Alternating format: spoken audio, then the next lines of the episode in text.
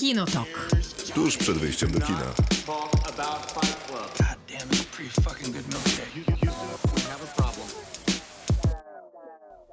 Krzysztof Majewski. Miłosława Bożek. Maciej Stasierski.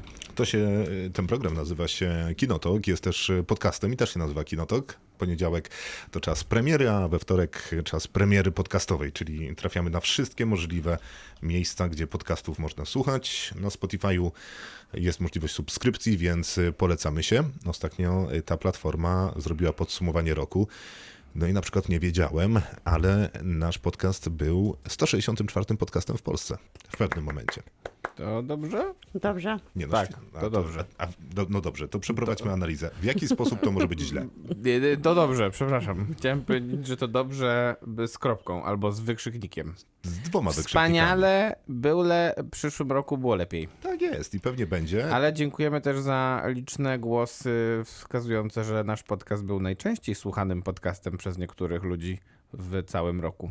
Takie To były. było bardzo miłe. Tak, to prawda, że było miłe. Więc y, bywamy bezkonkurencyjni w określonych y, klinicznych sytuacjach, więc będziemy kontynuować to, co robimy i to, jak robimy, być może z jakimiś drobnymi Nawet korektami. lepiej będzie. Tak, Właśnie będzie tylko nadzieję, lepiej, oczywiście. będzie Tylko lepiej, Tak, tak. oczywiście. Sam sukces, to tylko to nas czeka. Nieprzerwane pasmo sukcesów. Może jak Richard, nasz pierwszy film, będziemy po prostu najlepsi Tak, na y, świecie. Będziemy zwycięską rodziną Kinotoku. O, pięknie to powiedziałeś. tak. To, to właśnie będzie nasz pierwszy film dzisiaj. I po raz trzeci tak, a natomiast zaczniemy od w robocie. w ramach tego y, cyklu, który pojawia się w piątki na naszym Facebooku, Kinotok Podcast. Tam zadajemy wam w piątek pytanie odnośnie czegoś filmowego. Tym razem pytaliśmy o figurę mentora, więc możemy sobie przypomnieć y, wszystkie tematy maturalne. Ci, którzy y, takie matury z języka polskiego akurat ustne mieli i tam motyw matki wy. To mamy motyw mentora w filmach. Trochę głosów od was się pojawiło, my dodamy parę swoich, a następnie faktycznie zajmiemy się King Richardem, czyli takim biograficznym filmem opowiadającym o Wenus i Serenie Williams, znakomitych tenisistkach, ale będzie to film opowiadający o ich początkach, nasza recenzja o I całym o filmie. ich No ojcu głównie. Głównie. Tak, tak, to prawda. E, Następnie Następnie zrecenzujemy Psie Pazury, film, który można było do niedawna jeszcze oglądać w kinach, wybranych kinach w Polsce. Teraz e, od środy też na Netflixie. Jest to najnowsza produkcja w reżyserii australijskiej reżyserki Jane Campion, czy nowozelandzkiej? Nowozelandzki. Przepraszam, Tak, ona nowozelandzkiej. wróciła tu nawet do domu. I jest to film, który ponoć ma zgarnąć cały worek Oscarów w tym roku i pewnie o tym też pogadamy. na pewno o tym e, pogadamy, a później będą recenzje indywidualne. Tak właśnie Nasze, będzie. jak się okazuje, chyba ulubione w ostatnich miesiącach. Tak, ja, ja będę recenzował musical w reżyserii Lina Manuela Mirandy Tick Tick Boom, który też można obejrzeć na Netflixie i jest w nim jedna rzecz, o której już teraz można wspomnieć, mianowicie fenomenalna rola Andrew Garfielda. To ja będę recenzować Noc Królów, która pojawiła się w Polsce często, bo pojawiała się na festiwalach online w zeszłym roku, później pojawiła się na przykład na festiwalu w, w Świdnicy, aż w końcu dostała swoją dystrybucję kinową, oczywiście w wybranych kinach, ale myślę, że niebawem też będzie ją można zobaczyć na VOD Nowych Horyzo- Horyzontów, bo to oczywiście dystrybucja Gutek Film, bo Nie, nie, ten film... dystrybucja stowarzyszenia. Stowarzyszenia, tak. I, bo ten film właśnie miał swój debiut na festiwalu Nowe Horyzonty i jest to opowieść o więzieniu, jednym z najcięższych więzień w Afryce, gdzie dochodzi do pewnego przełomu i jeden z gangsterów musi w pewnym sensie ratować swoje życie i odwraca się do mitów i do legend i do opowieści i tak, tak na tym postawmy kropkę. No dobrze, to y, taką filmową recenzo- recenzji kropkę będę stawiał, podsumowując film Halle Berry Poobijana. Taki jest polski, nieszczęśliwy specjalnie tytuł. Nieszczęśliwy, Nieszczęśliwy bardzo. bardzo. Film trafił do Netflixa i opowiadano faktycznie o obijaniu się, bo o zawodniczce mieszanych sztuk walki, która ma też mieszane problemy, nie tylko na ringu, ale i poza nim. Zapraszamy uprzejmie. Kinotok. Film. Czas na w robocie, czyli nasz cotygodniowy cykl, w którym pytamy o coś was. Filmowego oczywiście, tym razem pytaliśmy o najciekawsze postaci mentorów Podobała czy mi się ta w filmach. aluzja do matury. Tak się od razu poczułam. Że ten motyw Tak, matki, tak, że motyw tak. mentora w filmach. Tak, jak na egzaminie. Jak na egzaminie, oczywiście. I Aleksander e, przyszedł cały na biało na ten egzamin. Pisze, że Robin Williams jako Sean McGuire w Buntowniku z wyboru. Choć nie jestem jakimś wielkim fanem filmu, to wyróżnia go ta pseudo-ojcowska więź, jaką buduje z Mattem Damonem. Ja już myślałem, że ty mówisz, że nie jesteś fanem filmu. To Nie, jest no, kłamstwem to, to, jest jakieś Nie, no, obrzydliwe nie jest- to nie pomówieniem. jest- Fanem tego filmu. No właśnie Aleksander. Jak widać. No, ale wymienił go, więc wydaje mi się, że jednak Nie, no jest, jest fanem postaci mm, Robina Williamsa. I trudno nie być fanem e, Nie tej da się postaci. nie się nie być. Nie da się nie Ale, być. dobra, Aleksander, skoro jesteś, że tak powiem, z Antyfanem. anteny, taki sprytny, to napisz nam proszę w, na, Jakie filmy lubisz? Nie, dlaczego na Messengerze ten nie? naszym Dlaczego kinotokowym. ten nie? Właśnie, dlaczego niby nie lubisz tego filmu? A dokładnie dlaczego nie jesteś wielkim fanem tego filmu? Prosimy. Ja rozumiem, że on jest popularny i popularnych filmów się nie lubi, bo to nie modne, żeby lubić Nieprawda. popularny film, ale wiesz, to nie, to nie, nie zostawimy tego tak. Tomek, Maciek najlepiej, bo co? Wspaniały film, no. no jest wspaniały, no naprawdę. Wspaniałe. No, Wspaniały na początek zwłaszcza. Wspaniały ten zdany egzamin. Na piątkę.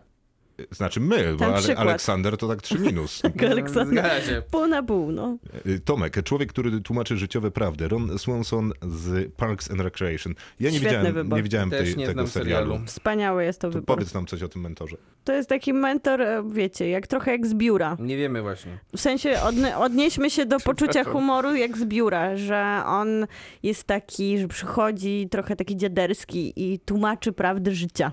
W krzywym zwierciadle oczywiście.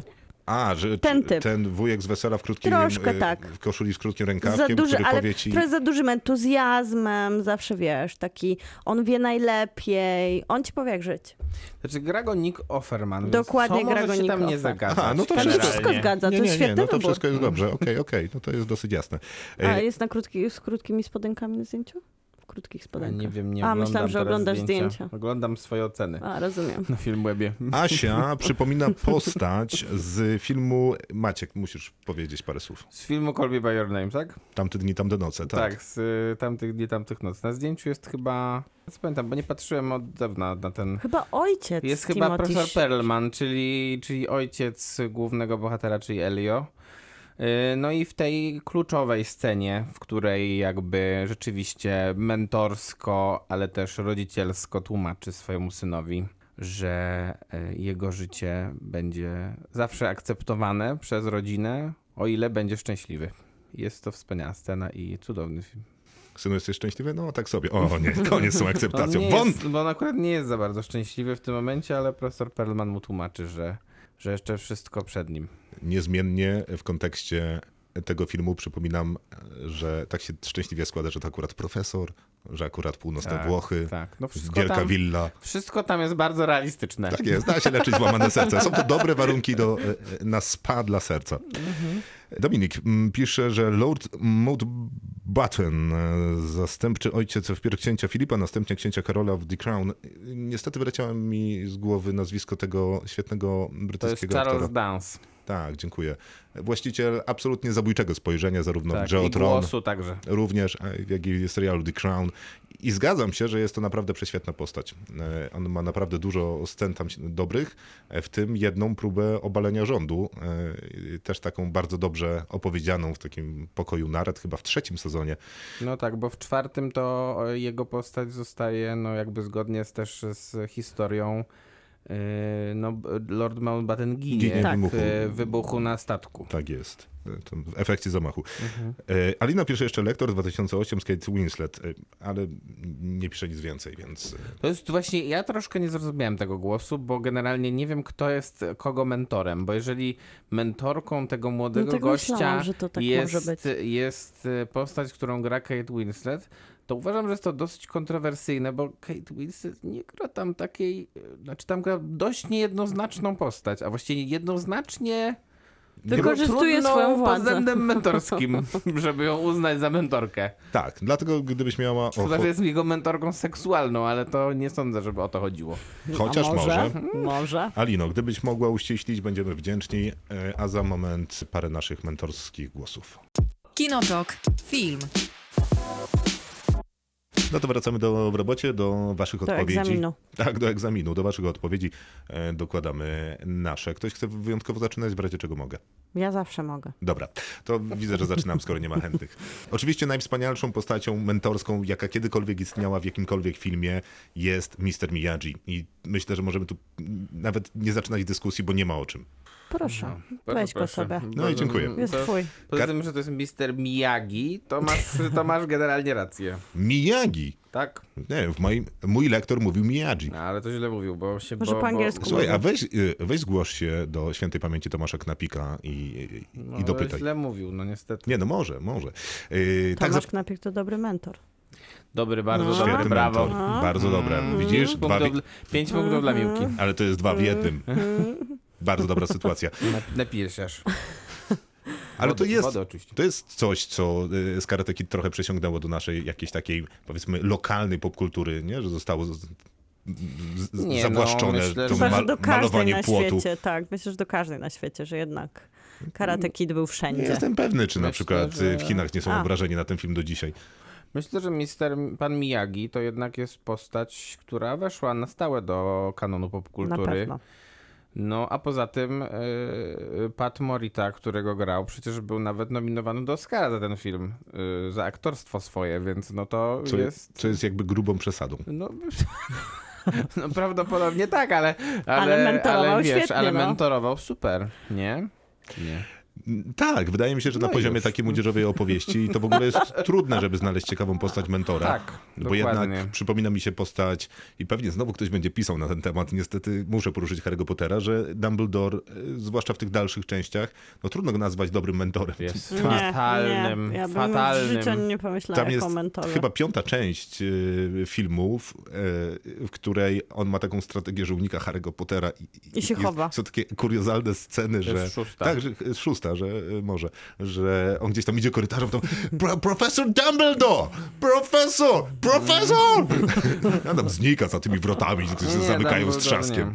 Dumbledore zresztą to tak samo jest w książkach. On nie jest dobrym mentorem, bo, Jego to e, bo, bo przecież w sumie e, siódma część książki i filmu pokazuje, że mm, i to jest jakby cytat z tych wspomnień z profesora Snape'a, że no e, Dumbledore trochę, e, trochę szykował. Hodował go e, jako wieczkę na hodował rzeź. go jako no, wieczkę na rzeź, dokładnie. tak, Więc to ciężko go nazwać mentorem. To już prędzej mentorem mógłby być Severus Snape.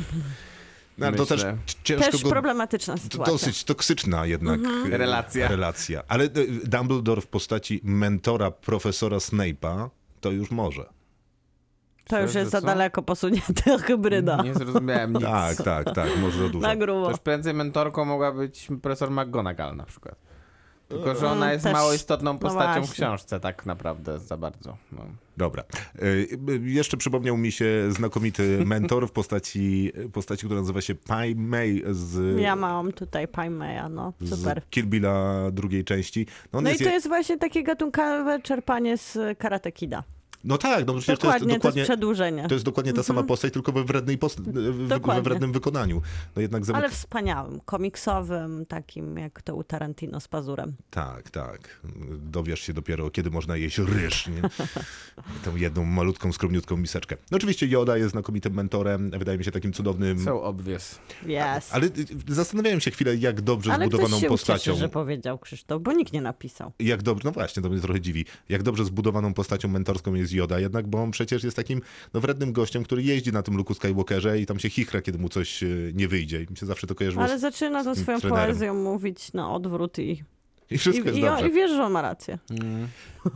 No i tyle. E, mógłbym jeszcze dorzucić Ironmana w pierwszym Spider-Manie, bo wydaje mi się, O, że ta relacja nice. została świetnie zbudowana i mimo, że przecież Iron Man miał być tylko Co się takim... krzywisz? Którym? Kiedy? W pierwszym e, e, Iron Manie. W pierwszym Spider-Manie. W pierwszym Spider-Manie, ale Iron Man. Ale to nie było tak, że on był tam, to już prędzej, jak to się nazywało? Nie wiem. Happy? Nie, no błagam, to było złe. Ja, bardzo było dobre. No przecież to było jakieś absurdalne cameo, które gra tam Robert Downey Za Jr. 20 milionów Tylko dolarów. dlatego, że jest tak w kontrakcie napisane. Za 20 milionów dolarów. No ja wiem. Tru, no, trudno no. mu się dziwić. 8 minut w filmie? Bardzo mi się podobało. E, nawet to, że wysyła pusty kombinezon Ironmana, żeby przeoszczędzić na minutach w filmie. No ja tyle. Dobra, to co, ja? Proszę. To ja mam Filipa Seymoura Hoffna- Hoffmana i Joaquina Phoenixa w Mistrzu. Paula Thomasa który jest Andersona. mentorem kogo? No, mentorem jest jednak Lancaster, czyli Philip Seymour Hoffman, bo on jest mentorem dla całej sekty, ale No, bierze tak naprawdę mentorem, że po prostu wow. Joaquina Phoenixa, żeby on miał na niego wpływ, więc jest taka ciekawa jak zwykle ta konstrukcja mistrz, a, a uczeń, w której tutaj te sytuacje się do Tak. końca nie równoważą. Ale to. I to oczywiście zależy, jak rozciągniemy definicję tego mentora. Oczywiście. Ale powiedziałbym, że No ja też, tak też na M jest i- manipulator, więc No, ja mistrz jest dobrym słowem. Mistrz i uczeń trochę wzięłam pod uwagę jako jedna z takich relacji, więc nie tylko pozytywny mentor, a ta słynna jakby nierównowaga pomiędzy... Jak to mówił mistrz Jodan na koniec Mrocznego Widma, zawsze dwóch ich jest, nie więcej i nie mniej. Bardzo mi się podoba. Mistrz i jego uczeń. Wspaniale. No to mam Pozdrawiam jeszcze mojego tatę. e, Woody Harrelsona jako Hamisha i Jennifer Lawrence jako Katniss w Igrzyskach Śmierci. To jest trudna relacja, ale on jest Wow. wspaniałym mentorem. Nie, no to Właśnie nie też, istnieje. właśnie też myślałem o tym, ale generalnie stwierdziłem, róbcie że żartów. wykreślę to. Nie That's róbcie żartów. lovely. To już naprawdę Iron Man jest lepszym mentorem dla No Spidermana. nie. Hamish jednak w pewnym momencie wychodzi ze swoich złych nawyków i pomaga Katniss. I bud- rodzi się tam taka więź Co jest w ogóle... nieobecnego ojca. To, że porzuca ten alkoholizm w tym filmie jest w ogóle zamordowaniem jego postaci. I love it. Pan Gustaw i Zero Mustafa, czyli Ralph Fiennes i Tony, powiedz jak ładnie się Nie jego wiem. nazwisko mówi, Revolori w Grand Grand Budapest, Budapest Hotel. Hotel. To jest super relacja. I jak to zwykle bywa u Wesa Andersona, pełna czułości, pełna właśnie takiego, takiego budowania relacji poza rodziną przyjacielskiej, które też opiera się na takim mentoringu. Jednak młody patrzy na tego swojego pana em, Gustawa i tak chce troszkę być jak on. I widać, że tam jest taka fajna... No, no i tutaj klasyk Natalie Portman, czyli Matylda i Jean Reno, czyli Leon. I tutaj ten mentoring trochę się odbywa na dwóch poziomach, bo czasem on mentoruje, ale jednak czasem ona mu mówi, Nie, jak nie, tam żyć. jest, tam jest wszystko dobrze z mentoringiem. No, no, Leon za, zawodowiec zawsze, zawsze w dobrym miejscu. Później mam Brada Pitta i Morgana Freemana w 7. To fatalnie, że to masz, bo ja też. No Ale to dobra, się podzielimy. Być. Morgan Freeman może być mentorem we wszystkich filmach, w których gra. To też prawda. prawda. Y, Ja bym powiedział, że nawet lepszym jest w Million Dollar Baby dla postaci, jest, którą tak. gra Hilary Swank. To jest dobry trop też. I ja mam, słuchajcie, sukcesję, gdzie wszyscy trochę są sobie mentorami. Na przykład Logan jest przez chwilę mentorem Kendala, a później przez chwilę mentorem Shiv, a moim najulubieńszym zestawem jest, jak Ronan jest, e, jak dla Ronana mentorem jest Jerry.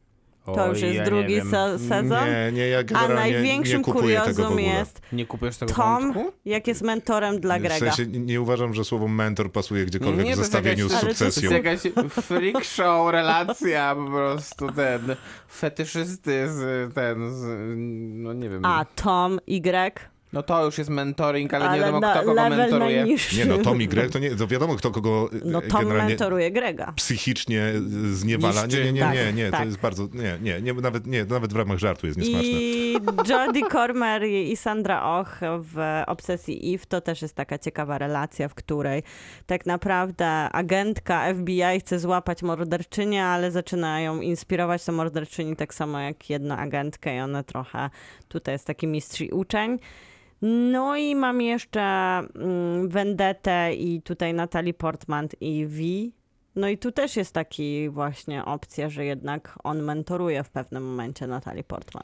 No może, ale to też w sumie on też jest manipulatorem. No nie? jest troszkę. No ale tu, tu dochodzi do tego, że ona w No powiedzmy, no nie jest, to oczy, nie jest to oczywista figura mentorska. Splintera też mam, słuchajcie. No bo to jest wspaniały mentor. No jak? Sensei żółwi ninja. Ale jak? Mądry szczur. Splinter. Splinter. Okej. Splinter. Maciej, co ty tam masz? Ja mam profesora Xaviera. Wiadomo. Z, A z z... którejś konkretnych części? Nie, no myślę, że... No wszędzie Myślę, że zarówno w wersji, w wersji, którą Z występuje James McAvoy, jak i wersji, którą tworzy na pewno Patrick Stewart chyba lepiej. Chyba trochę lepiej. Eee, jest to jest lepiej. jednak mentorem. No on jest mentorem większości tych postaci, które, które nie są pod wpływem Magneto. Więc e, Magneto też można w sumie uznać za mentora trochę swoich jakby po, tych, em, tych pomagierów. Ale on ma taką totalitarną opcję mentoringu, No więc... to prawda, taką nie najlepszą rzeczywiście. Y, John Keating, czyli główny bohater Stowarzyszenia Umarłych Poetów, No którego raczej. gra Robin Williams, to jest na pewno mentor dla swoich uczniów. Oni niestety nie zawsze rozumieją jego mentoring dobrze i potem są niedobre efekty tego. Y, Tak jak powiedziałem, Morgan Freeman w Million Dollar Baby. Y, Jeszcze bohater, którego gra Sean Connery w Nietykalnych, czyli Malone, który na pewno jest mentorem dla fatalnie skastingowanego przy okazji Eliota Nessa, którego gra Kevin Costner. No i na koniec taki też wątpliwy mentoring, to jeden z moich ulubionych polskich filmów. Barwy ochronne Krzysztofa Zanussiego. O, pięknie, że się znalazł dla nich I miejsce. tam jest y, bohater, którego wybitnie gra Zbigniew Zapasiewicz, to jest docent Szelestowski i on jest na pewno mentorem dla magistra, którego gra Piotr Galicki, tylko że rzeczywiście jest tutaj duży element manipulacji. Tak, coś jeszcze? Nie, ja dziękuję. No to przed nami pięć recenzji.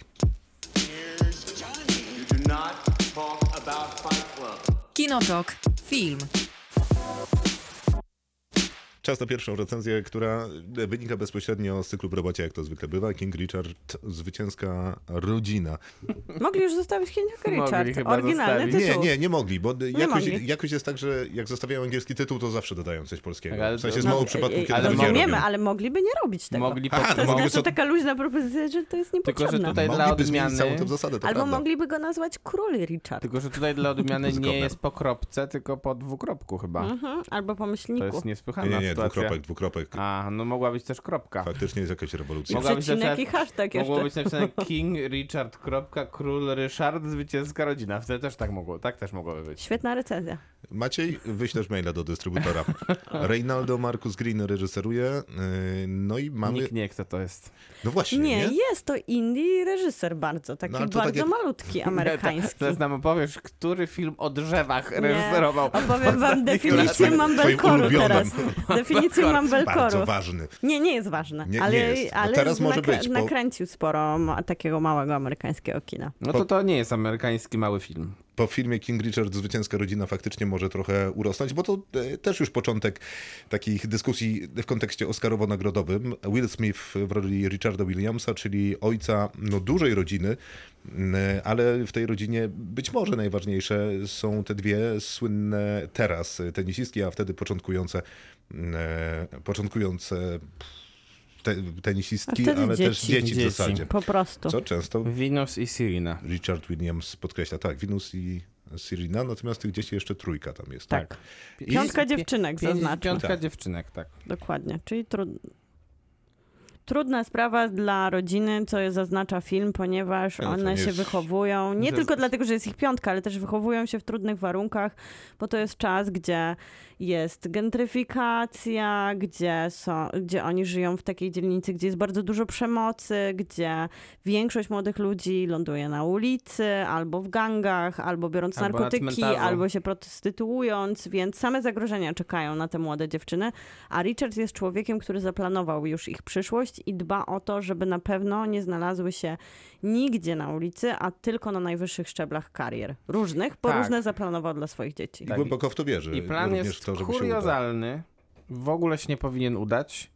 No ale jak się popatrzy na wyniki, szczególnie Venus i Siriny, to można było powiedzieć, że Richard Williams jest jakimś absolutnym geniuszem, któremu albo się coś super udało, co jest przypadkowo zupełnie prawdopodobnie, albo rzeczywiście e, zaplanował to genialnie. Ale jest magia w tym stwierdzeniu tutaj w tym filmie, że on tak, wiecie, planuje to wszystko, powtarza te maksymy do dziewczyny, które się spełniają. Jeszcze na końcu film po amerykańsku nam przypomina, że to powiedział i to się stało. Ale Mówisz nawet... o tym, tak, że mówię, że to- zaplanuj dzień. Tak.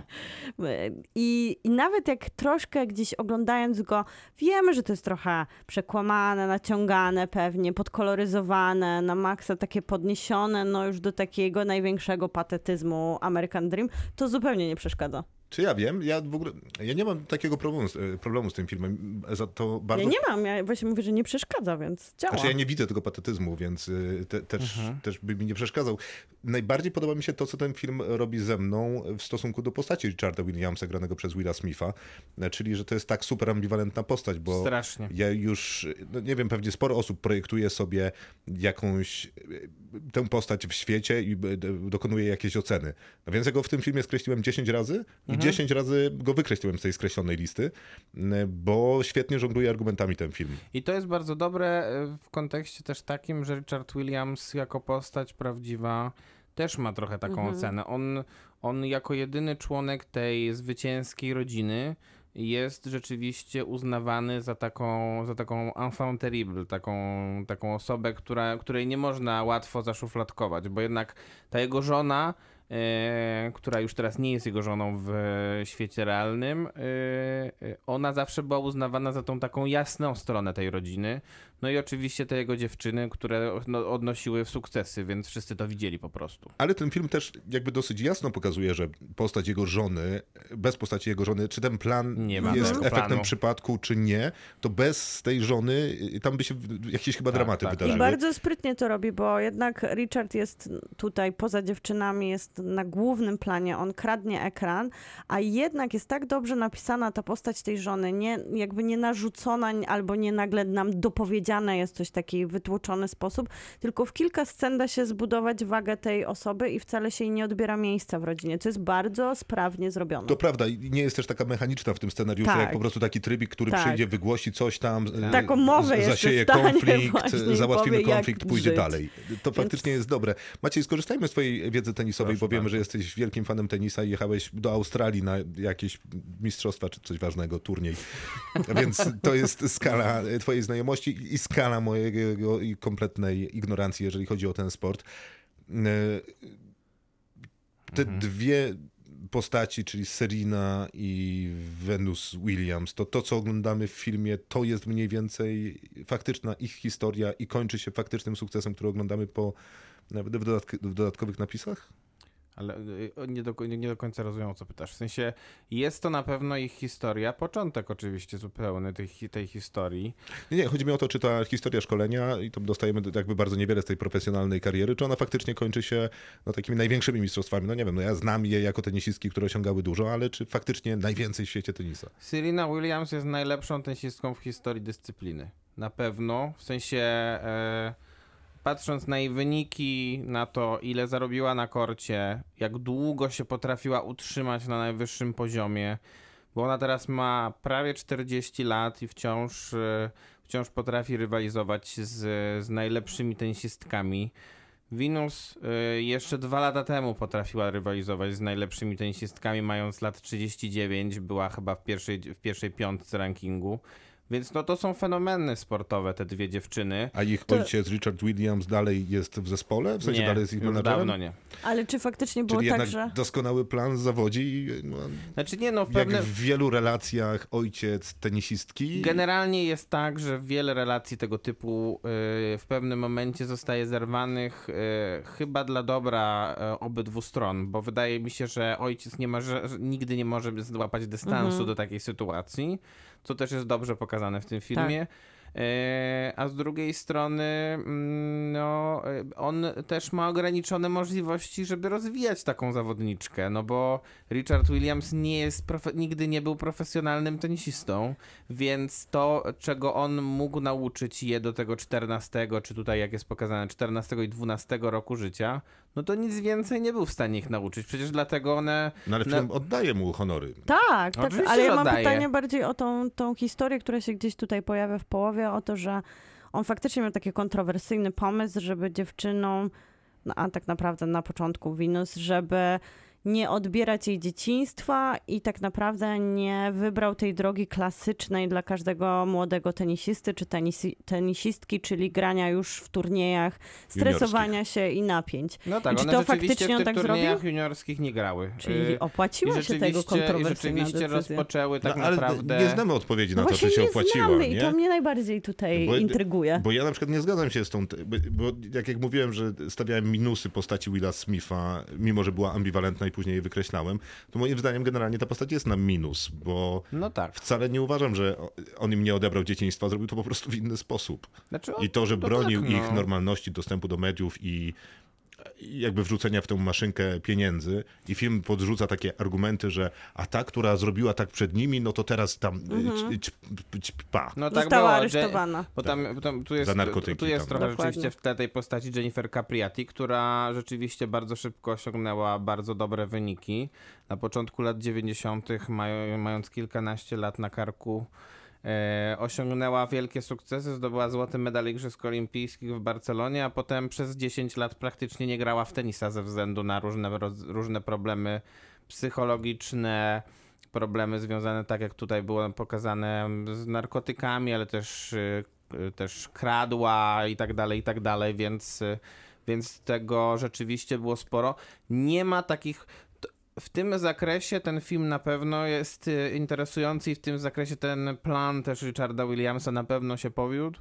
To znaczy Venus i Sirina nigdy nie miały takich wielkich przerw w karierze. Rzeczywiście jak, Sirin, jak Venus zaczęła grać w wieku 14 lat, no to praktycznie gra do dzisiaj. To jest 27 lat później. A ja chciałam wrócić do tego, co Jest to mówiliście o historii. tym Tam jest jeszcze ambiwalentnym... jest ta Hiszpanka jeszcze, też Tak. prawdziwą tenisistką, z którą Winus gra w takim Jest. ważnym momencie filmu. Jest. I ona też przecież zdobywała y, medale na olimpiadach i Tak, tak. duże szlemy. Jedyny problem był z tą Hiszpanką, że rzeczywiście nie najlepiej do dobrana toalety. aktorka. E, natomiast... Naprawdę? Nie, no ja oglądałem zdjęcia tej tenisistki, no to bardzo podobne są do siebie. A ja bym cię, ja bym Nie, cię no, naprawdę, byłem aż, no okej. się, słuchajcie, odnieść do tego, co mówicie o tym, że to nie wiadomo, jakie decyzje podejmował, jak mamy z tym grać, to tak naprawdę mi się bardzo podoba w tym filmie, że jednak te sportowe emocje, zwłaszcza rodzic, dziecko, czy trener i jego wychowanek, zwykle były w tych filmach sportowych czy biografiach takie negatywne, pełne napięć właśnie, kończące się jakimiś mini załamia- załamaniami. I nawet jak tutaj oglądamy tego kontrowersyjną postać Richarda, to ona jest sprawnie poprowadzona jako taki balans pomiędzy trochę kuriozum, trochę właśnie takim szaleństwem, No tak, ale no bo- dużą czułością i wiarą w, w jego Siebie. wielki Bo- plan. bo- tak, no jego właśnie, wielki ale nie plan. masz wrażenia, że jakby tym wentylem bezpieczeństwa w tej relacji wcale nie był ten ojciec, który teoretycznie powinien być mądrzejszy, wiedzieć kiedy powiedzieć nie, zrobić krok do tyłu, tylko były jego córki, które były super empatyczne, super takie Tak, tak. ułożone, e, pewnie jego twardą ręką i jego wielkim planem. Myślę, to I to było- one były mądrzejsze od niego. To, ja mam takie Ale nie- wrażenie po tym trochę filmie. Żona, symbioza żona jest też była tutaj. mądrzejsza od niego. No, oczywiście. Ale jest trochę symbioza. Mamy jakby poczucie, że to działa, bo wszystko razem działa. Ja mam wrażenie, że to w ogóle nigdy nie powinno działać. W sensie... Wszyscy mieli takie wrażenie. Jakiś taki na, nawiedzony plan e, i jakiś taki, taka dziwna rutyna, No którą dlatego- proponowała też córka trenera, No nasza ale to- polska. Ale to dlatego ten film nie pokazuje do końca, że e, to idzie zgodnie z planem, tak? Tak mi się wydaje przynajmniej, no bo on, on Ja mówi, wiem. że to idzie zgodnie z planem. On dużo mówi, bo on dużo mówi i, i taką postacią też był ten, też jest Richard Williams, y, że rzeczywiście bardzo wokół siebie dużo robił zamieszania. Y, On biegał po tych kortach, robił zdjęcia i, e, i e, nawet jak już nie był trenerem czy menedżerem, to biegał i robił zdjęcia i wspierał w cudzysłowie swoje córki. Natomiast no, on sobie, sam robił sobie nazwisko też na nich. E, Więc, więc on tutaj I ma swój interes, nie? nie... Mocny, mocny swój interes ma w tym, żeby, żeby rzeczywiście te córki zaistniały tak, jak on chce. W zasadzie skończyło się dobrze. Nie no, Nikomu się się nie, w sumie nie najlepiej. krzywda, chyba. No chyba. myślę, że tak. Wszyscy mają na pewno wystarczająco dużo pieniędzy na koncie, żeby, żeby, Więc żeby się... taki- A sam Will Smith, mówi się o nim w kontekście oscarowym, bo ja miałem taki Jest dosyć... znakomity. Okej, y, to To jest jest dosyć... bardzo dziwne oglądanie Willa Sm- Smitha, nawet znakomitej roli, bo coś tutaj tak do końca nie gra. Znaczy ja mam ten problem, że Ja mam Will Smith jest aktorem takim pewnie jak Tom Cruise i, i jak nie. paru innych, że jak widzę go na ekranie, to bardzo mi ciężko wyrzucić postać Willa Smitha i znaleźć tam Richarda Williamsa. I być może tak. On robi coś z to. ciałem i to jest parę fizycznych rzeczy, y, tak, że zmienia swoją postawę, w charakterystyczny sposób chodzi. Ma też, Ale sporo, każdą- ma też sporo naniesione charakteryzacji, Tak, co tak, trochę tak, jasne. mu Tro- zamy, z- trochę- zmywa z niego Willa Smitha. Tak, natomiast każdy, e, każdą emocjonalną scenę on wygrywa dokładnie tak samo jak Will Smith w każdym innym filmie. No dobra, tylko czy to ma znaczenie w kontekście tego Nie. filmu, jeżeli tutaj Nie. jest trafiony i emocjonalnie Nie, nie, ale nie ma fałszu. uważam, że- Ale wiesz, To ja nie jest widzę, ty, znakomite, ja ale mam nie- ma Krzysztof, ja widzę I'm the Legend, który po prostu już zabił wszystkie Tak, no, zombie i założył rodzinę. I Natomiast, jest już starszy. Aha, natomiast, tam, okej. natomiast ta jego żona, którą gra aktorka Anjanu Ellis, to ona jest fenomenalna w ogóle uważam. A, I te dziewczyny są fenomenalne. Tak, Są są, super niesamowite. dziewczyny. I co jest bardzo ważne, uważam, bardzo rzadko jest niestety mm, to pokazywane w filmach sportowych w ogólności. Świetnie są pokazane sceny tenisa.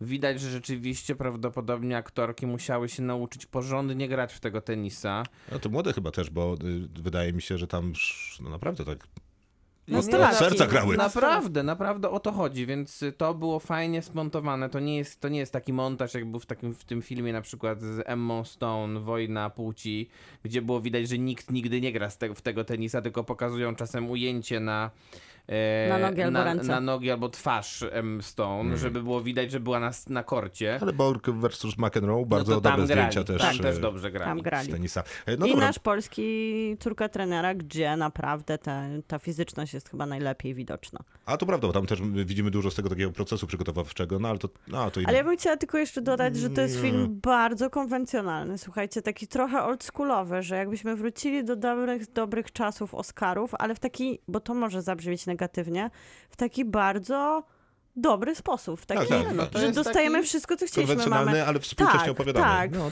okej. super postaci, taki- Będziemy przygodę, oceniać. wzruszamy oceniać. się. Ceny, dajcie oceny. To jest taki z greenbookowym vibe'em Tak, a film teraz na, ocena 8, macie. na 8 na 10. A ja dam mu 9. A ja mu dam 7. Kinotok. Film.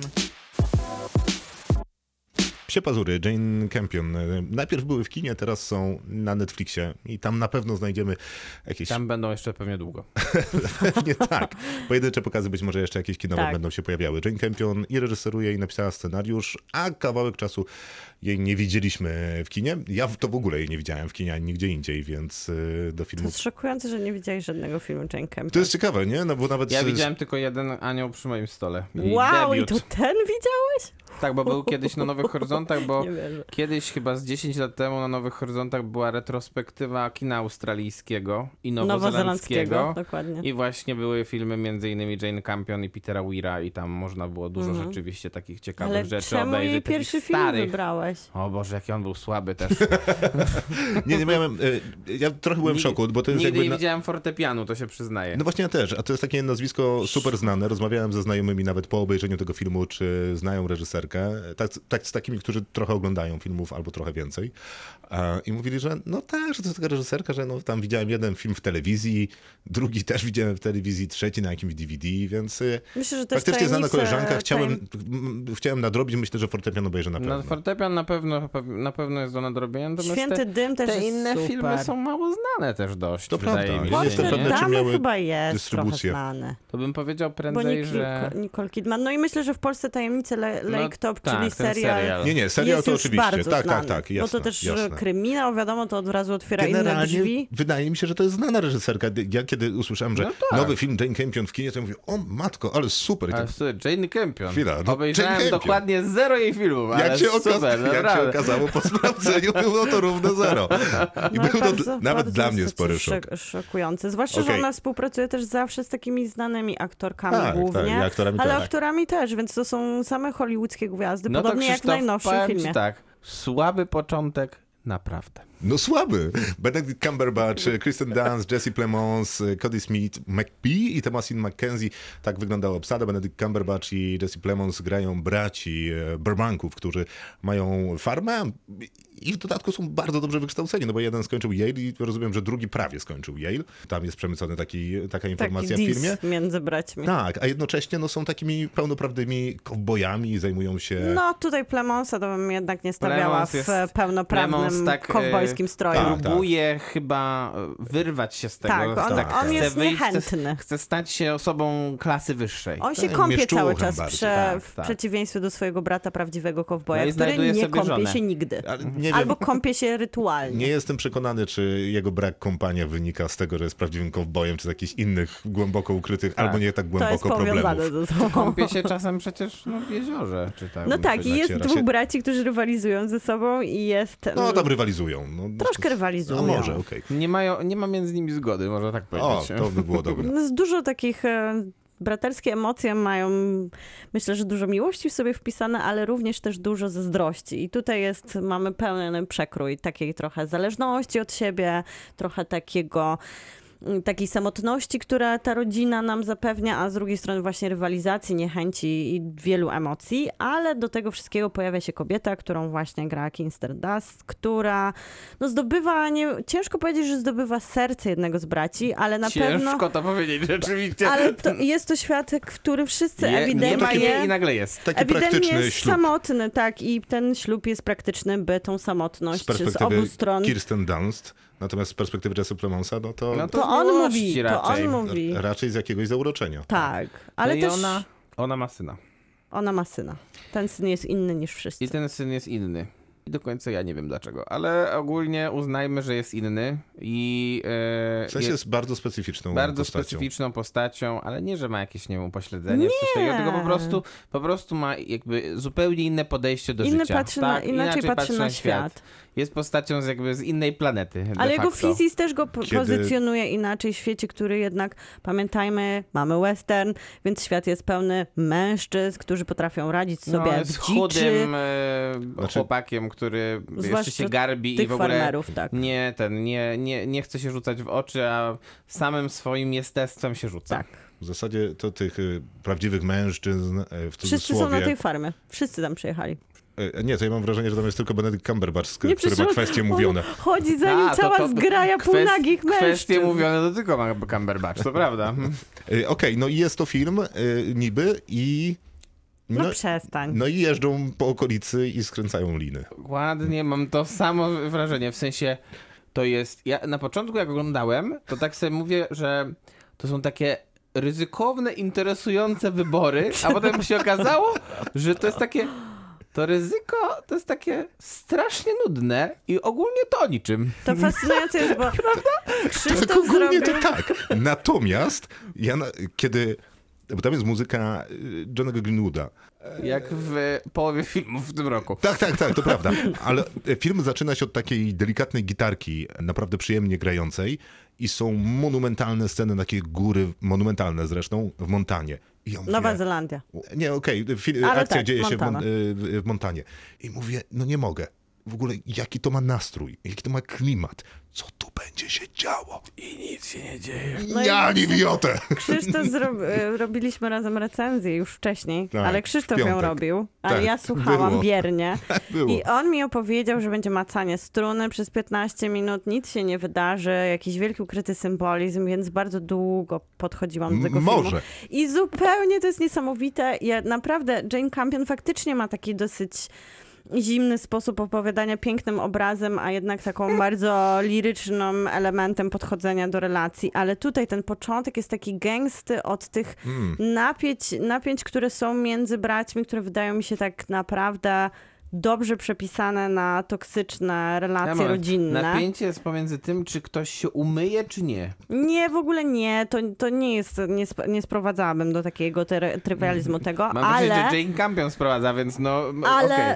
ten film też wszędzie czytałam w amerykańskich recenzjach, nie wiem jak w polskich, czy to jest te, ten sam narracja się podejmuje, że to jest film o toksycznej męskości. To jest No, jakiś wiadomo. główny lead w każdym Na praktycznie. pewno. Jasne. No właśnie dla mnie to nie jest film o toksycznej czym? Męskości.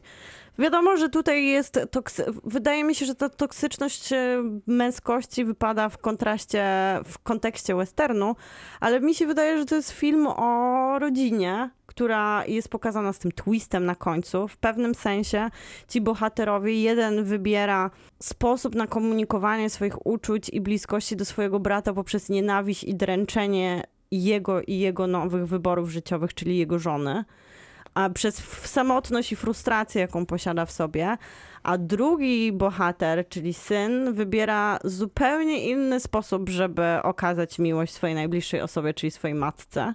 Tutaj więcej nie można powiedzieć, bo jednak to zakończenie jest dosyć zaskakujące, przynajmniej dla mnie, te wybory tego Tak, bohatera. te wybory ryzykowne Jane Campion, no. I, I niesamowicie to pokazuje właśnie taką, taką, takie rodzinne, toksyczne niuanse i wybory, które wynikają ze samotności głównie. Tutaj wszyscy są samotni, z frustracji, niespełnionych potrzeb, czy to są seksualne potrzeby, czy Okej, życiowe. to mogę, przepraszam, y, to generalnie ten opis do mnie być może trafia.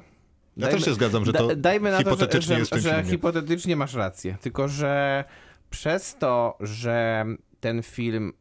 W, znaczy, to nie jest żaden, to nie jest największy zarzut do niego, ale przez to, że on jest pozbawiony tempa, przez to, że jest pozbawiony też według mnie niestety interesującej fabuły, bo nie można, o, nie można o fabule mówić w kontekście psich pazurów, które są złożone z przypadkowo ułożonych scen, E, no to cały ten wydźwięk, który, który na pewno był zaplanowany przez Jane Campion, no się rozpada jak domek z kart. Dla mnie to jest po prostu jakiś nieudany, dziwny bardzo eksperyment, który ma który, który jest nieudany, ja nie wiem do końca dlaczego, bo, znaczy prawdopodobnie... czekaj, Poczekaj, to ja poczekaj, ci jedno, odpowiem. jedno rzecz jeszcze. Prawdopodobnie wiem dlaczego jest nieudany, natomiast y, on nie miał prawa być nieudany. Y, Powiem dlaczego nie miał prawa. Dlatego, że jest super zagrany, Super zagrany. jest świetnie e, nakręcony, ma bardzo ciekawą muzykę rzeczywiście, bardzo ładnie to wszystko wygląda. Myślę, że jakby jeżeli, jeżeli Oscary za ten film dostaną jacyś aktorzy, nie wiem, Benedict Cumberbatch za rolę główną, Czy Jesse Jim. Lemont jest super. to nikt się nie obrazi generalnie. Tylko że, e, tylko, że Jane Campion nie jest w stanie tego zebrać do kupy i przez to, i przez to nie mamy filmu. No mamy te części, tutaj mam, dostajemy takie części pierwszą, drugą, trzecią, czwartą. 78, no tak. I dla mnie one emocjonalnie się układają w całość, bo na przykład ten początek, w którym bracia siedzą przy stole i tak to grono mężczyzn, które podąża za Benedictem Cumberbatchem, siedzą przy stole i ta scena takiego wyobcowania, i nawet jak tam wcześniej przyjeżdżają do, zawożą to bydło, stoją w tej knajpie, kłócą się publicznie, Taka, takie wyobcowanie, które czujemy z najbliższymi osobami, które jest przy tym stole, które jest przy, jakby to, jak krępują się ci bracia nawzajem, w jaki dyskomfort mnie wprowadzają te ich relacje. Później to, jaki dyskomfort odczuwa ten młody bohater, który się pokazuje, który jest inny i oczywiście zostaje zaatakowany.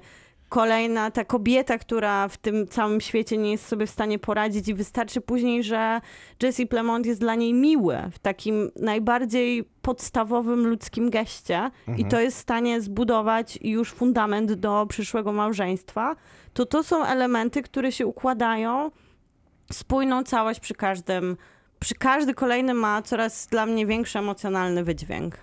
Y, Coraz większy emocjonalny wydźwięk, to mam wrażenie, że na końcu filmu to w skali od 0 do 100 będzie jeden, bo być może to jest mój problem, a nie twój, że ten film Możliwe, posługuje się tą skalą emocji, tak, y, tą skalą emocji, czyli operuje między 0 a 1 w stupnio, 100 stopniowej skali, bo to jak Benedict Cumberbatch siedzi z chłopakami przy stole i Jesse Plemons ewidentnie męczy się w tym towarzystwie, to równie dobrze można by było to pokazać jak paczka licealnych kumpli, którzy są cool, idą na piwo i jeden się niedobrze bawi. To jest dla mnie ten sam poziom No, ale emocji. nie są cool. Okej, okej, no ale im się wydaje, że są. Myślę, że Cumberbatch myśli, że jednak jest. Tak, też Nie, jestem on całkiem jest pewny, że. Okej, okej, no się ale to licealne chłopaki, licealne chłopaki też mogą być nieszczęśliwe. I w błocie. E, I ten, e, ten moment, w którym rzekomo zakochuje się Jesse Plemons w Kirsten Dunst, jest tak samo e, subtelny, że ja go nie czuję. Dalej Nie, operuje. Znaczy, Ten, a, ja mam, no, a nie uważasz, że to jest jednak problem, że nie wiadomo za bardzo, czy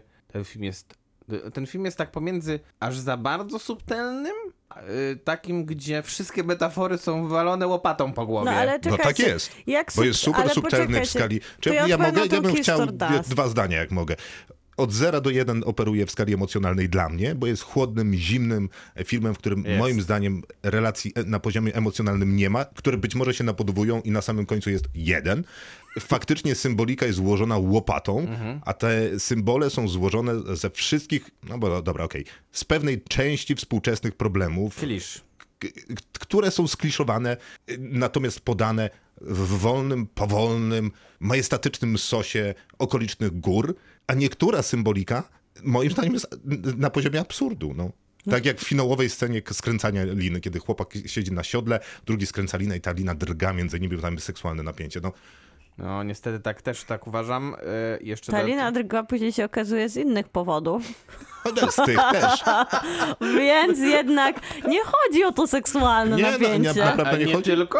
A poza tym z drugiej strony, jak jest tam ten e, moment tego seksualnego napięcia, to ja dokładnie je czuję. W sensie No to- czuję granie, jak ja je- jakby No załóżmy, to dobrze, wyobrażam jesteś sobie dobrym w barometrem sytuacji, emocji. że ludzie podejmują takie, takie raczej jaskrawe decyzje, żeby uwodzić innych ludzi, bo tak wygląda życie podobnie jak ten element Nie wiem, Poznania, no zwłaszcza te, które jednak dostają, to nie jest współczesna historia, to jest historia Nie, w nie ko- jest. ko- kostiumie.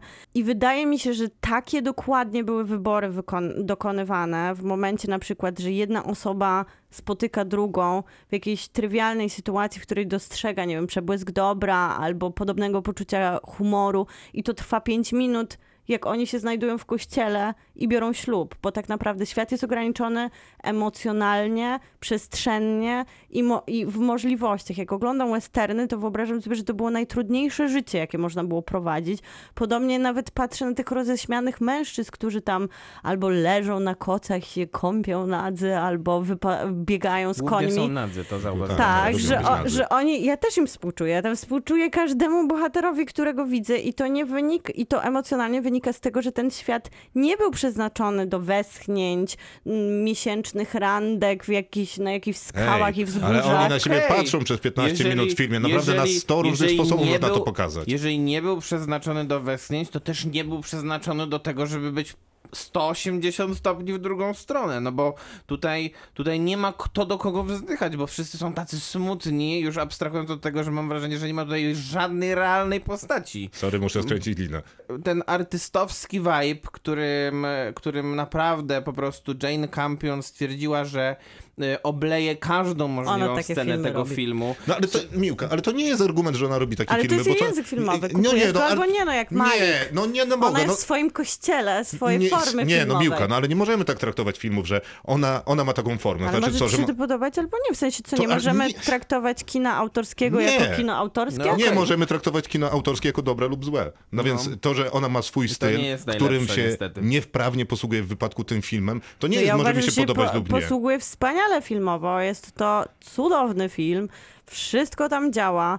Poza tym, jak jest właśnie- zagrany, jak jest wzniosłe, tak naprawdę mówi o po prostu, mówi No językiem. Ciorana o tym, jak życie jest ugorem i jak nawet w własnej rodzinie nie jesteśmy w stanie znaleźć przyjaciela, a tylko na nas czeka wróg. No to brzmi jak to, dotknął. to brzmi naprawdę jak, y, jak, jak ten, jak to, co wypływa z ostatnich filmów Alejandro Gonzaleza Iñárritu. I naprawdę w moich ustach to jest, to jest dokładnie to, co wszystko, co myślę, czyli, czyli absolutnie zaprzeczenie komplementu. No po prostu takiego kina ja nie chcę oglądać, nawet jeżeli, nawet jeżeli jest ono przyprawione tym, tą łatką kina autorskiego, to ja też nie chcę takiego kina autorskiego. To tak samo jak nie chcę kina autorskiego Wes Andersona, tak samo nie chcę kina autorskiego Jane Campion. Bo po prostu y, y, one, ono nie oferuje nic ciekawego. Poza rzeczywiście tym, co już powiedziałem, czyli jest złożone naprawdę z dobrych elementów, tylko że potrzeba chyba jednak sprawniejszego reżysera, żeby reżyserki w tym momencie, żeby to poskładać. Ja daję 5, 5 na 10. Ja zakładam, że możesz mieć rację, Miłka, w tym, co mówisz odnośnie tego filmu, natomiast absolutnie ten film do mnie nie trafia i uważam, że to, kin- że to jest esencja takiego artystowskiego zacięcia, żeby zająć się współczesnymi tematami, nie mając pomysłu na to, co chcę po- powiedzieć, bo to wszystko wpada do worka jednych i tych samych odpowiedzi, które daje artystyczne kino, tylko często znacznie lepiej y, to opowiadając. Tam mu 4 na 10, głównie za te Ja bym właśnie chciała rzeczy. do końca bronić, że co dopisują mu wiele krytyków, że on jest taki super współczesny, pokazujący toksyczną męskość. Właśnie wydaje mi się, że to jest trochę doszywanie etykiety, która nie jest do końca dla niego korzystna, bo to jest po prostu film o samotności, to jest film o ludziach i faktycznie, czy to są nasze stłumione potrzeby seksualne, czy niemożliwość w ogóle spełnienia się jako człowiek, to jest bardzo współczesne, ale to jest, to jest film nie krzyczący żadnych manifestów, Nie, przynajmniej jest nie, bardzo dla cichy. mnie. Jeżeli Jane Campion jest taką, jest twórczynią, która jakikolwiek film na nas trafiała, ona bardzo często opowiada właśnie o takich trójkątach emocjonalnych, właśnie takim swoim charakterystycznym językiem, które dla mnie są niesamowicie emocjonalnie trafiające w jakąś taką nutę, no to dla mnie to jest 9 na 10. You do not talk about Fight Club. Kinotok. Film. Tick Tick Boom. Tick, tak, się Tick nazywa, tak się nazywa film, który jest dostępny na Netflixie i jest on debiutem reżyserskim Lina Manuela Mirandy. Jeśli ktoś nie wie, co to jest za osoba, twórca musicalu Hamilton. Myślę, że jednego z największych fenomenów broadwayowskiego musicalu w historii. E, A e, Tick Tick Boom to jest z kolei adaptacja musicalu innego e, człowieka, który prawdopodobnie zmienił scenę broadwayowską na zawsze, czyli nieżyjącego już Jonathana Larsona. On jest z kolei twórcą musicalu Rent, który był wystawiany na, na deskach broadwayowskich teatrów przez 12 lat z rzędu i pobił jakieś niesamowite rekordy Okej, to jest musical. jest to musical, ale w zupełnie innej formie rzeczywiście zrobiony, bo e, e, mamy tutaj do czynienia z bohaterem, którego gra Andrew Garfield. Co się zdarza? I ten bohater to jest właśnie Jonathan Larson, czyli jest to, jest to biograficzna historia,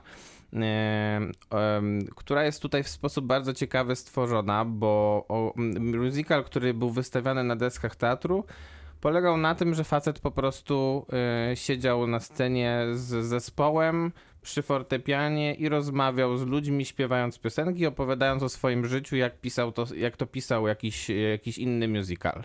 A tutaj dołożone są poza, tym, poza tymi scenami, są dołożone te sceny, o których on opowiada i rzeczywiście ten film składa się w To super pomysł na adaptację w zasadzie, bo jakby Tak. leży na stole i czeka. Dokładnie, więc, y, więc y, ten film, moim zdaniem, ja jestem, ja, jak większość ludzi, którzy słuchają pewnie tego podcastu i tej audycji wie, ja jestem zwolennikiem musicalu filmowego, e, w przeciwieństwie do moich współprowadzących. E, Ja no nie mogę powiedzieć, żebym był przeciwnikiem, lubię La La Land. więc, więc podchodziłem do tego filmu z dużym dosyć entuzjazmem i powiem szczerze, że od pierwszych 30-40 minut troszkę się odbiłem, e, bo wydaje mi się, że Lin-Manuel Miranda e, jeszcze nie wie do końca, jakim chce reżyserem być i e, troszkę musiał powalczyć jednak z tym, z tym materiałem.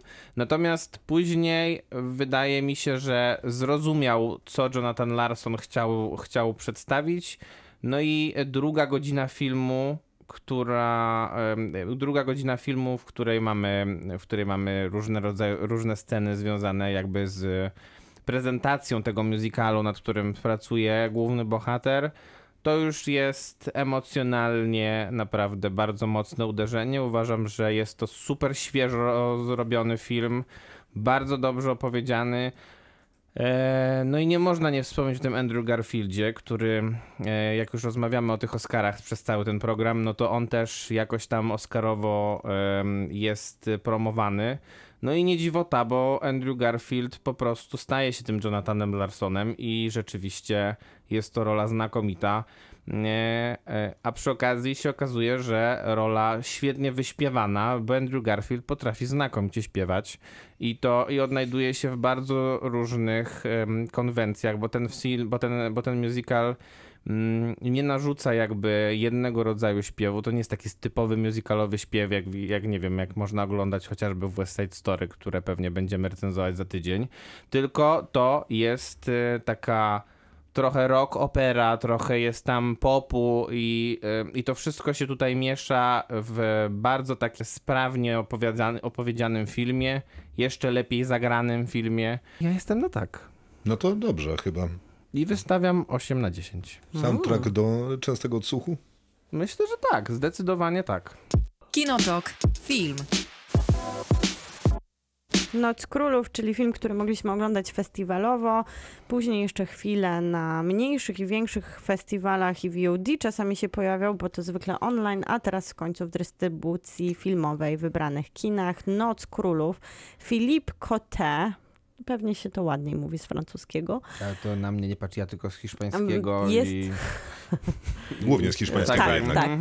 Jest to twórca z Wybrzeża Kości Słoniowej, bardzo taki ciekawy reżyser, który tym razem, bo wcześniej skupiał się na filmach dokumentalnych i też wykorzystał coś, co przeżył jako dziecko. Kiedy miał 8 lat, jego matka trafiła do więzienia, bo jest z takiej bardzo inteligenckiej rodziny i jego matka była polityczną rewolucjonistką i on odwiedzał ją przez długi czas w więzieniu, gdzie zaczął poznawać mnóstwo ludzi, ch- chłonąć trochę kulturę więzienną, po czym zaczął kręcić dokumenty i sam w pewnym momencie trafił do więzienia. I trochę Noc Królów jest opowiedzeniem właśnie takiej z jednej strony, to dziwnie zabrzmi, ale romantyzowania tej przestrzeni więziennej i w kontekście tego, że tak bardzo ją doświadczył, też zmienia to perspektywę i trochę zaczynamy wierzyć, że ta opowieść, która się toczy, taka troszkę mistyczna, może mieć też kulturowo jakąś przestrzeń taką, która ma zaplecze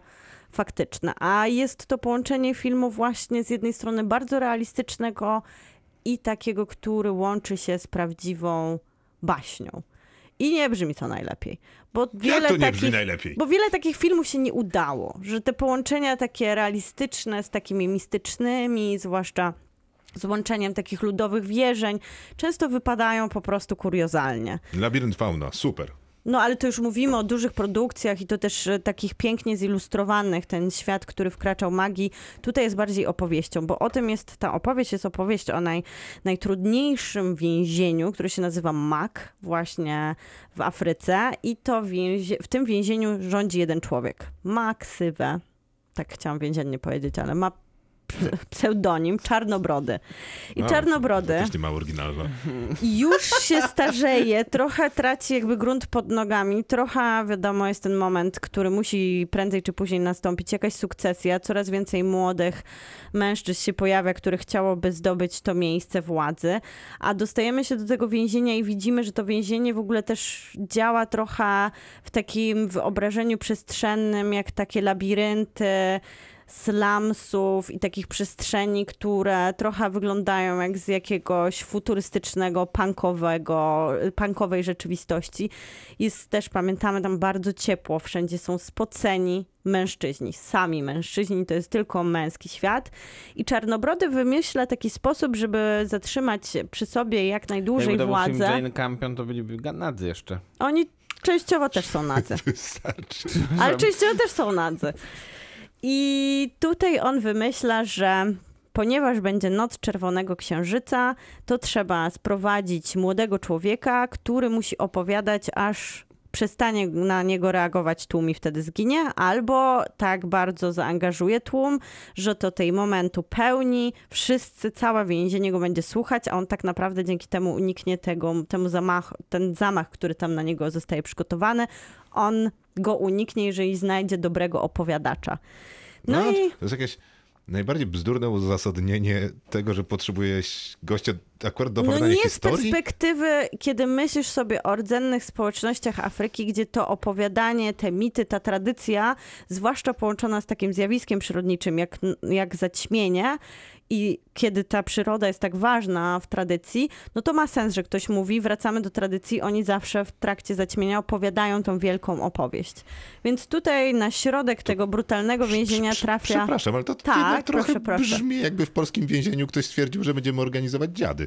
No tylko, że właśnie nie mamy tej przestrzeni w polskim więzieniu, że ono wygląda tak dziko i nawet nie jak więzienie, a jak jakieś takie miejsce z ba- najbardziej strasznej opowieści braci Grimm, gdzie właśnie jesteś w tych korytarzach z tymi mężczyznami, którzy, no, którym wierzyć, że oni, że oni są wierni tradycji. Może w Polsce, gdyby to cofnęlibyśmy się w przeszłość, to te dziady by mogły nawet przejść w pewnym momencie, kiedy byliśmy bardziej wierni tradycji. Dobra, mniejsza z tym. No i co? I on opowiada tę historię. I on jest bardzo nieprzekonany, bo wie, że może mieć trudno, jak coś sknoci i jednak nie jest, wiecie, takim wyszkolonym do tego człowiekiem, który swobodnie się czuje w tłumie brutalnych mężczyzn, którzy wszyscy na niego Tradycja, patrzą. wiesz. Ale wpada na genialny pomysł, odwołuje się do legendarnego bandyty Zamy Kinga. To jest jakiś u nich taka wielka legenda, zwłaszcza w więzieniu, bo Zama nigdy nie został złapany, więc oni sobie marzą o tym, że wszyscy są tymi Kingami gdzieś na wolności, a wszyscy są bandytami. Więc przenosimy się trochę z tej przestrzeni więzienia i znajdujemy się na afrykańskiej ulicy, gdzie Zama robi rzeczy, gdzie walczy, gdzie jest gangsterem, gdzie walczy z policją i gdzie trochę przez to, że ten język reżysera, on opowiada o jego świecie, a nie jest to język białych, który, o, którzy opowiadają o slumsach językiem slumdog milionera, to my naprawdę się przenosimy na chwilę do tej Afryki i oglądamy tę przestrzeń z takiej narracji człowieka, który faktycznie biegał po tych ulicach, wie, gdzie są te zakątki, w których dzieje się ta przemoc, więc jesteśmy z jednej strony w tym takim bo trzeba też pamiętać, że to jest dosłownie opowieść. Poza tym, że słyszymy ciągle narrację, to też wszyscy więźniowie uruchamiają się do tej opowieści, tańczą, śpiewają, grają muzykę. I to się dzieje na przestrzeni więzienia, ale to się też przenosi na przestrzeń, na przestrzeń miasta. No więc dostajemy takie połączenie z jednej strony kina gangsterskiego, bardzo gatunkowego, z drugiej strony takiego łączenia tradycji z niezłym takim tropem wydaje mi się, filmowym, czyli więzienia, które w filmach przecież amerykańskich było go bardzo dużo, więc wydaje mi się, że tutaj reżyser po prostu bierze te tropy i je rozbija. No i ten oniryzm, który zawsze brzmi tak jednak mało kusząco, zwłaszcza w opcjach opisu festiwalowego, gdzie ten film miał swoje początki, on tutaj w Nie żaden sposób temu. nie jest Nie, nie oniryczny. będziemy zaprzeczać. To jest po prostu twarda historia. Chwila, przecież powiedziałeś, że jest oniryczny. Nie, że jest mistyczny i odnosi się do tradycji, ale to nie musi być, wiesz, takie oniryczny. oniryczne w, tym kontekście festiwalowym, gdzie nic się nie dzieje. Tu się dzieje Jest bardzo fajnie dużo. oniryczny. Tak, dobrze, to jest to. Jest fajnie oniryczny. Jaką Że- ocenę wystawiasz? Wystawiam temu filmu, który jest bardzo świeży i bardzo taki nowy. Myślę, że to jest potrzebne nam 8 na 10. Kinotok. Film.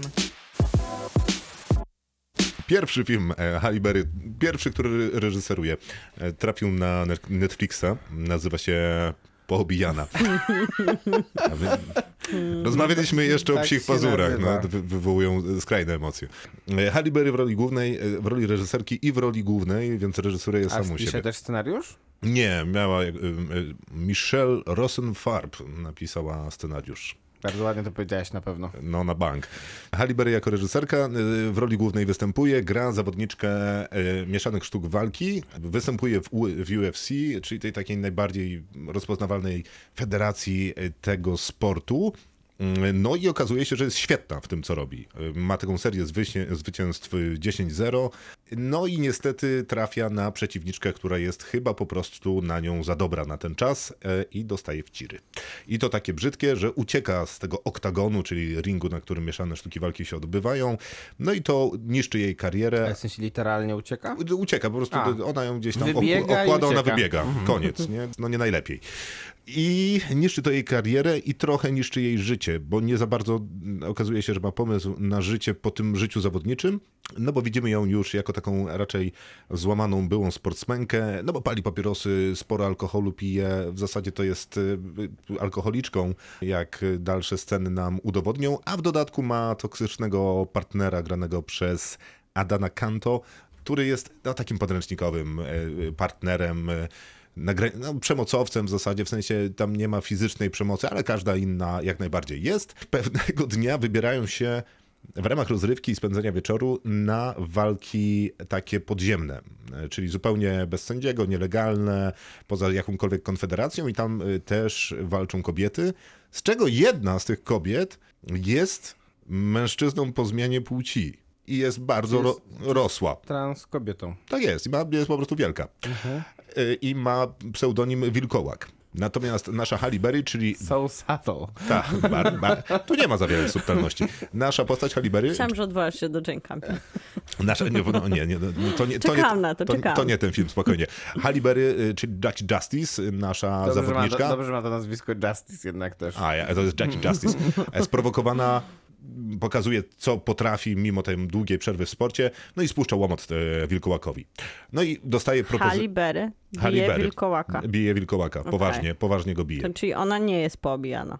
I Jeszcze nie. Znaczy Okej. jest poobijana życiem. Życiem, nie? tak. Bo miała piękną karierę, ale została zniszczona. Widzę, że zaczytacie łapać. Tak. Więc być może zacytuję, to jest dobry fragment na zacytowanie tweeta Halle Berry, która pisze, pisze, że jest to film dla każdego, komu kiedykolwiek powiedziano, że nie możesz czegoś zrobić, ponieważ nie jesteś wystarczająco silny, mądry lub utalentowany. Ten film Na- jest dla ciebie. Na pewno dogadała to z Richardem. Możemy zrobić wszystko, w co wierzymy, że możemy. Oglądaj Pobijana teraz Netflix. Tak pisze Halle Berry. Trochę jest trochę w tym tonie film taki na granicy coachingu. No więc y, tam poobija, poobijała Wilkołaka, dzięki temu dostaje propozycję nie występowania co prawda ponownie w UFC, ale występowania w jakiejś takiej konkurencyjnej lidze, która też ma dobrą, do, dobrą ligę kobiecą. No i de- decyduje się. Idzie do legendarnej trenerki, która ma ją przywrócić do formy. W międzyczasie na jej progu staje bagatela sześciolatek, nie potrafi ocenić wieku dziecka, który okazuje się być jej byłym dzieckiem.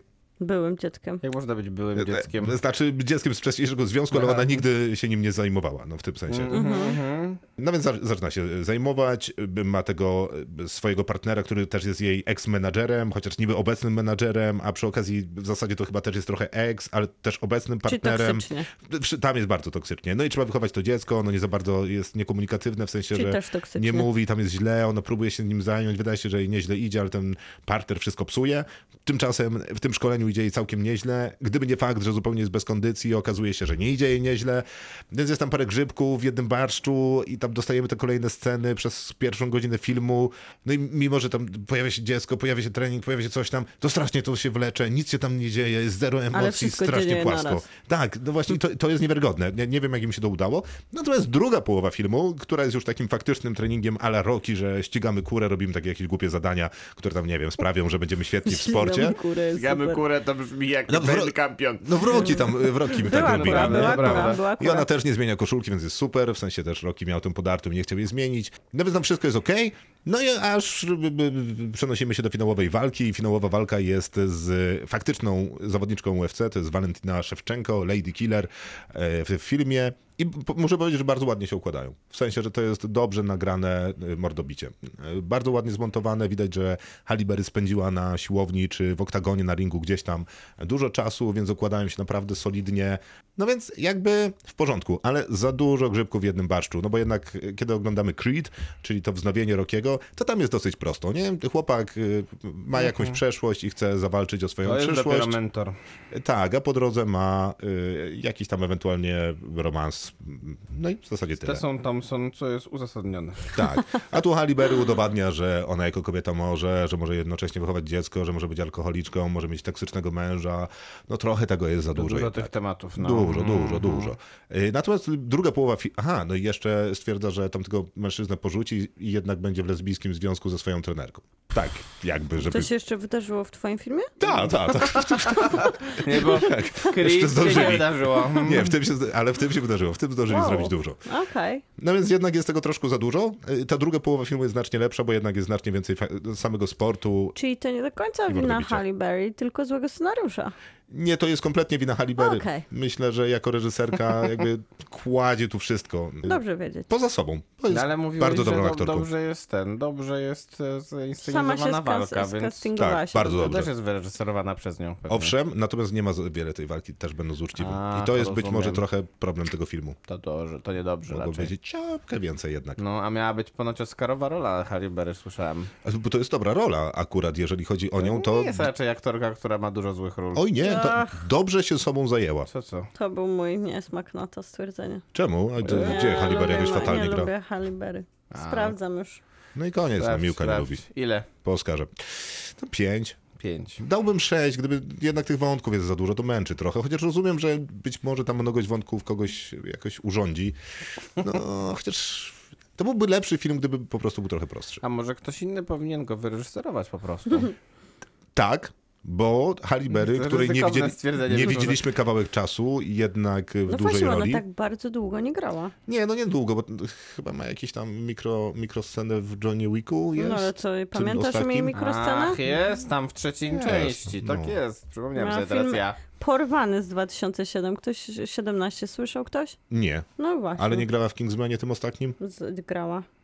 Ale nie pamiętam Nie, jej nie, tam. nie. Nie? A, w X-Menie grała. Nie, w Kingsmanie. Nie, w X-Menie też, w A, Kingsmanie też. Kingsmanie też.